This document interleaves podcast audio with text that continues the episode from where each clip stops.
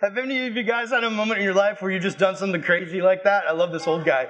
He's crazy. He just gets out there. He's not afraid of anything, and he's going to show the world that he can dance. Some of you guys are doing that tonight, right? So you're like, you're going to see my talent tonight.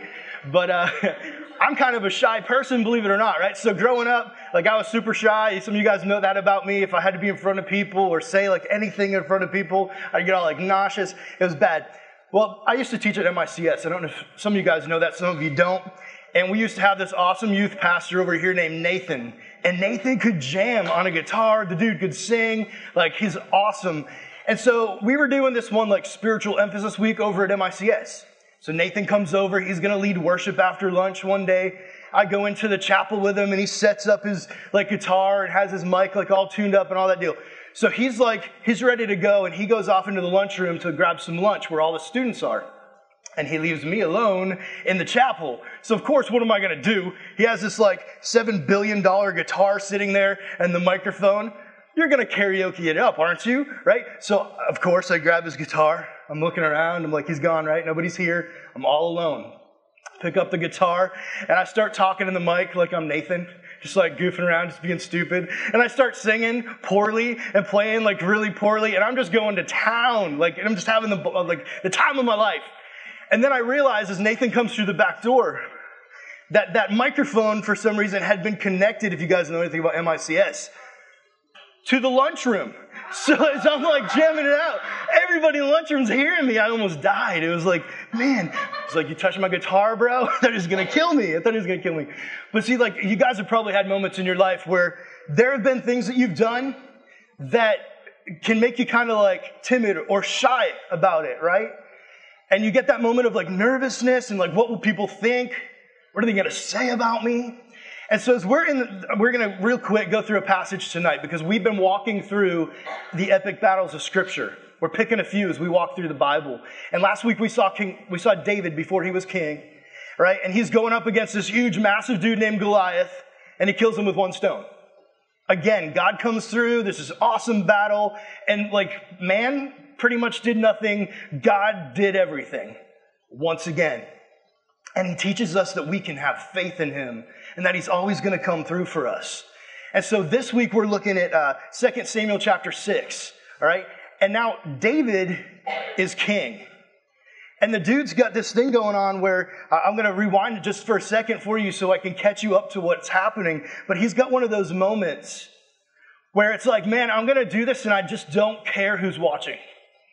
I don't care what they say about me. I don't care what they think about me this is big enough that I'm going to do this with reckless abandon right now. But before we get there, let me catch you up real quick to where he's at, okay? So the Israelites have this really cool thing called an ark. You guys ever seen like Indiana Jones, Raiders of the Lost Ark? Like it's an old, the old one, right? Old school one. So it's this like really awesome box that God tells the Israelites to make. It's beautiful. It's got gold. It's got all these awesome things. And inside, that's the important part, is inside, God says, my spirit will be in there. My presence, my glory. And if you bring this thing with you to war, it's just going to like annihilate the other armies. And it does crazy stuff. Like the best way I can describe it is like lightning would come out and just kill like the other army. It would just do incredible things because the power of God was in it going before their army. And so they're in this one battle with the Philistines. Remember, Goliath was a Philistine? They beat him. And they take the ark back to their camps, to their towns. And so the Israelites are ticked off. They're like, You took our ark. Like, this is an important thing for us. And so the Philistines are back there like gloating until all of a sudden they're getting these like boils breaking out. Big blisters like all over their body. And the plague starts breaking out all over their villages and people are getting sick and people are dying. And they're like, hey, guess what? We don't want this thing anymore. Take it back. So they like pull out their cell phone or their carrier pigeon or whatever they had and they're like, hey, Israelites, take this thing back. We don't want it. And so the Israelites get their ark back. But they don't bring it all the way back to Jerusalem. They leave it in this like outskirt village for 20 years. I guess like at this point, maybe everyone's just scared of it. So for 20 years, it just sits in this village. And now we catch up. Now David is the king. And David's thing is, I'm going to bring the ark back to the temple where it belongs in Jerusalem. I want to be known as the king that does that. So he rallies up his people and he goes and he gets this ark. And he makes this brand new cart for it. It's beautiful. It has this like awesome parade going on, and he puts the ark up on the cart. But God's, hold on, you gotta know something. God had already told David how to move the ark. There were like specific rules about how to handle the ark. It had to be carried on these long poles by people who were priests from a certain bloodline and the whole deal. And they weren't doing any of that. David was like, I'll do you even better, God. I'm going to have this brand new cart built for the ark. It's going to like move in style. Like, God, you're going to be so impressed by the way we, we bring this back to Jerusalem, this huge parade, and people are going to applaud and know I was the king that did it. And so as they're going back, there's these oxen, these big like cows, if you don't know what an ox is, is like pulling the, the cart and trips, and the ark goes off to the side, about to tumble onto the ground. And this really kind hearted dude named Uzzah, that's a cool name, right? Uzzah reaches out. He's like, I don't want it to fall. He reaches out to stop the ark from crashing onto the ground. He drops dead because he touched it. There was a rule don't ever touch the ark. He's trying to do a good thing. David was trying to do a good thing. He put this ark on this brand new cart. He had oxen pulling, he had a parade going on. David was like, God, look at all this we're doing for you. But in his heart, it was more like, hey, I want to be the king that brought the ark back in a lot of glory. And God said, I want you to bring the ark back so I get the glory. See, tonight is one of those nights where we're here and we're having some fun, and you guys are bringing talent. You're going to come up here and show off some things that God has gifted you to do, and that's awesome. And we're going to celebrate God's work in you. But see, like, we got to be careful that we're not celebrating ourselves. That we don't do stuff like this to worship ourselves or to show off or get the glory. We're doing something like this because we're saying God's gifted you guys in incredible ways. And we want to glorify God by letting you show us some of that stuff. And at the end of the night, we want to be able to walk out of here and go, God, you're awesome. You've created some really awesome people. You've gifted some students in amazing ways. Lord, you deserve the glory. And I pray that you use those gifts for his kingdom, that you bring them out of this place and you use them to serve Jesus. You use them to show people the gospel, that there's hope, that the Son of God came to die for them. God's given you those things, use them for his glory. And so David learned an important lesson. You Want to hear what the lesson was?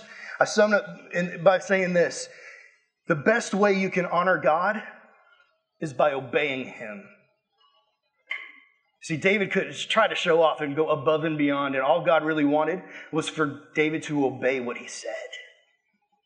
God's given us some great talents, but God doesn't want you to come and show Him all the awesome stuff you can do more than He just wants you to come. Bow down at His feet and say, God, whatever you tell me to do, I want to do it. You honor God more by obeying what he said. And so David does finally get the ark back. They go back. They uh, actually, after that happens, they're like, we're leaving it here at this dude's house. We're taking off. We don't want it. It just killed Uzzah. Let's get out of here. Poor Uzzah, you know? And then later, all of a sudden, the house they left it at, and this Israelite dude, he starts getting blessed. And they hear about it and like, man, now the ark's doing cool stuff. God is blessing those people. Let's go get it now. It's good. So they go back, and this time they do it right. Exactly how God had commanded them to do it. David brings it back. And that's where we're at. It's for uh, 2 Samuel 6, uh, verses 14, starting verse 14. It says, And David danced before the Lord with all his might. And David was wearing a linen ephod. So David and all the house of Israel brought up the ark of the Lord with shouting and with a sound of the horn. So they get it back to Israel, right into Jerusalem. And you know what they do? They start playing some music. They start worshiping God like mad cats. Like they're just going nuts, worshiping God, thanking Him, and celebrating what He had done by bringing the ark back to Jerusalem. And David's doing it like hardcore. I mean, David is dancing now. He had learned his lesson. So the first time it was like, God, let me show off so people can know I was the king that brought the ark back. And this time he's going, God, it has nothing to do with me. Just let me dance like a wild man before you and make it all about you. So, very two different Davids right there.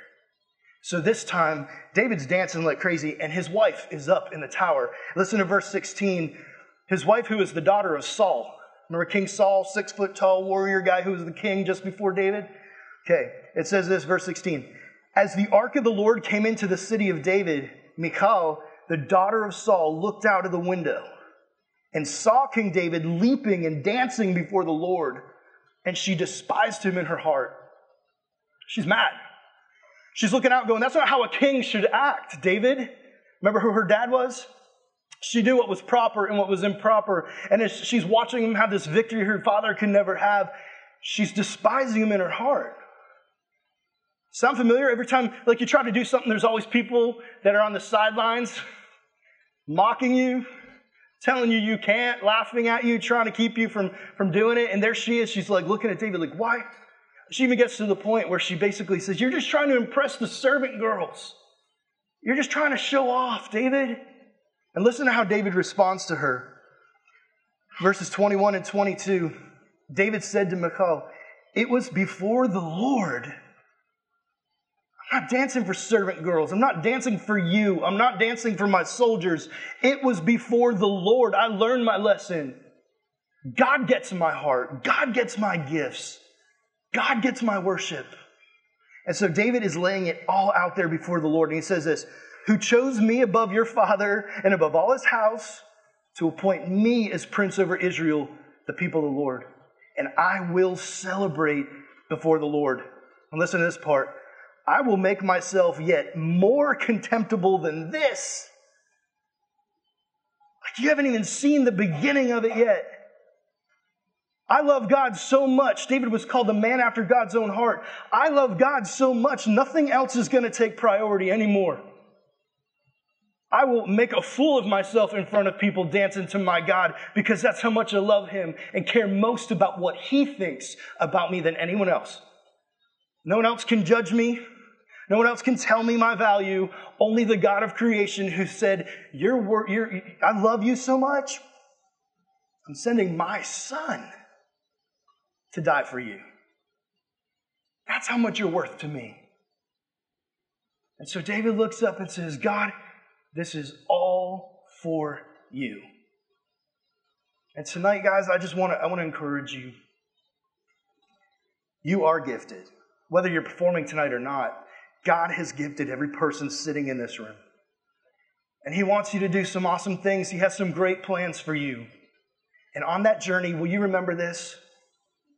You glorify God most by obeying what He said. So take your whole heart in reckless abandon and obey God and worship God. But make sure it's all about Him. Will you bow your heads and close your eyes with me? God, we glorify you right now, Lord. Lord, I just lift your name up and say, We've come to this place not just for a talent show, not just to sing, not even just to meet our friends. God, we've come to meet with you. To collectively come together and tell you that we love you and we worship you, Father. You are worth it all. Will you bless each person who's walked in here tonight? Everyone who can hear these words being spoken, God, will you cause their hearts to desire you above everything else, to take their gifts and their talents and their whole lives and worship you with every piece of it? Because, God, we are saying tonight that you deserve the glory.